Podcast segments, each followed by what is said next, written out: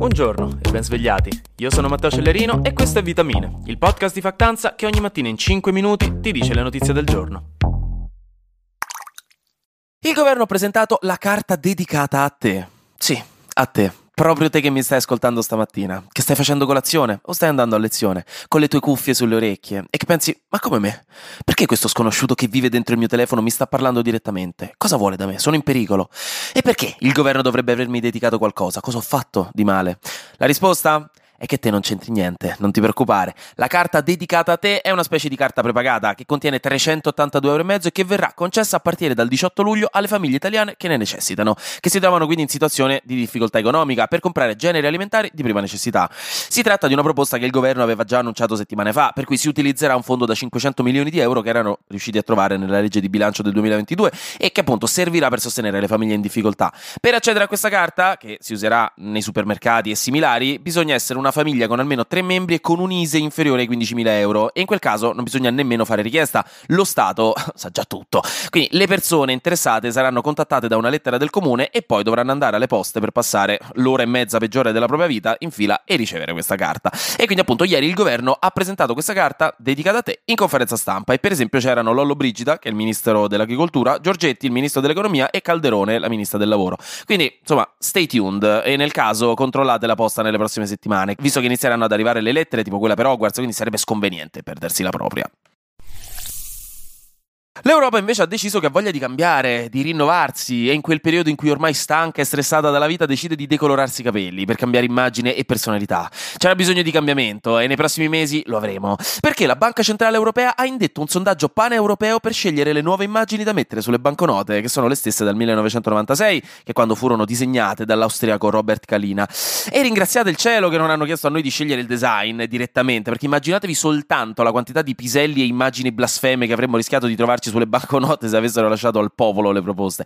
Quello che stanno facendo è proporre sette tematiche diverse, come tipo il futuro è nelle vostre mani o gli uccelli come simbolo di libertà, resilienza e ispirazione, quindi diciamo tematiche molto astratte, simboliche, insomma le, le tipiche tracce aperte di un tema di quarto liceo dove ci buttano a un certo punto verga in mezzo così a caso per gradire. E c'è un link a un sondaggio dove si chiede di votare entro il 31 agosto e poi si aprirà il bando per i designer per disegnare i nuovi euro, che poi in teoria appunto verranno adottati, a meno che non vengano disegnate troppe bestemmie bestemmie sopra la moneta da 5 euro, ovviamente. Quindi niente, se vi interessa vi metto il link in caption. Non mi sta pagando nessuno per farlo, penso solo che sia una cosa carina e divertente. Quindi se volete in caption vi metto il sondaggio. È carina l'idea di avere nuovi euro, insomma, un po' di decolorazione fa sempre bene allo spirito.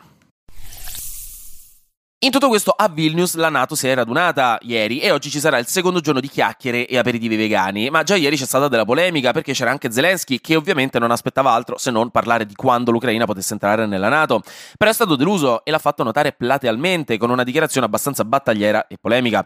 In pratica i paesi dell'alleanza non hanno intenzione in questo momento di fare promesse all'Ucraina per entrare, perché ovviamente far entrare l'Ucraina nella Nato adesso significherebbe entrare in guerra con la Russia, chiaro e semplice, ma neanche promesse troppo precise vanno bene da un punto di vista diplomatico, perché anche qui la tensione salirebbe in maniera esponenziale e si rischierebbero sempre casini con la Russia.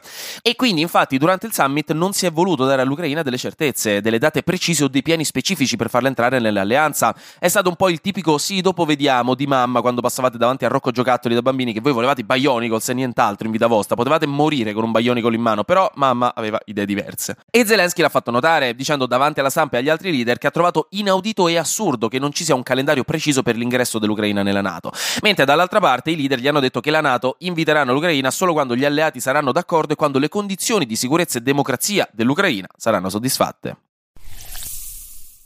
Mm-hmm. Flash News. Secondo un report dell'Ocse sulle prospettive dell'occupazione 2023, l'Italia è stato il paese ad avere il calo peggiore degli stipendi reali tra le economie mondiali più grandi. E si tratta di stipendi reali, quindi non il semplice numero dello stipendio, ma il vero potere d'acquisto delle persone che tiene conto dell'inflazione. E quindi gli stipendi sono calati del 7,5% nel primo trimestre del 2023, quindi molto poco top. La Tunisia ha arrestato e lasciato in mezzo a una zona desertica al confine con la Libia 1200 migranti dell'Africa subsahariana, che quindi ora si trovano letteralmente in una zona arida e senza cibo né acqua, rischiando una crisi umanitaria senza precedenti se non ricevono un aiuto immediato. Infine è uscito il trailer del nuovo film di Willy Wonka con Timothée Chalamet nei panni di Willy, che sarà un prequel di quello che è successo nella fabbrica di cioccolato. Concludiamo con qualche notizietta climatica, probabilmente tra il carino e il meno carino. Per il meno carino, secondo Legambiente in Italia, l'ecomafia nel 2022 si è data parecchio da fare, eh, cioè l'ecomafia sono tutti i vari tipi di crimine contro l'ambiente, dalla produzione illegale di cemento ai reati contro gli animali a quelli legati allo smaltimento dei rifiuti, e sono aumentati nel 2022 per un totale di 30.686 reati commessi. Tutto questo si trova nel nuovo rapporto Ecomafia 2023, questo se volete sapere tutti i dettagli scabrosi. Greta Thunberg almeno invece è a Strasburgo a protestare per il clima, perché fuori dal Parlamento europeo per sostenere la manifestazione che vuole spingere i parlamentari europei a far approvare la Nature Restoration Law, una legge molto importante che obbligherebbe, appunto, per legge, la protezione della natura e il ripristino degli habitat a livello europeo e che si dovrebbe votare oggi. È una legge considerata abbastanza radicale, quindi ha dei detrattori, ma speriamo che insomma ci pensi Greta e ci pensino gli attivisti in protesta con lei a darci una mano. Infine, a Parigi il comune vuole far pagare tariffe più alte nei parcheggi per i SUV, per i macchinoni, per cercare di mettere un freno per mettere un freno a mano alle macchine sempre più ingombranti e inquinanti che girano in città. Saranno escluse ovviamente le auto elettriche e quelle per le famiglie grosse che hanno bisogno di macchine grosse, ma per il resto è un'iniziativa per provare quindi a limitare il fenomeno di quella che è stata definita dalle autorità un'autoobesità. Anche oggi grazie per aver ascoltato Vitamine. Noi ci sentiamo domani, perché sarà successo di sicuro qualcosa di nuovo e io avrò ancora qualcos'altro da dirvi. Buona giornata e buon mercoledì.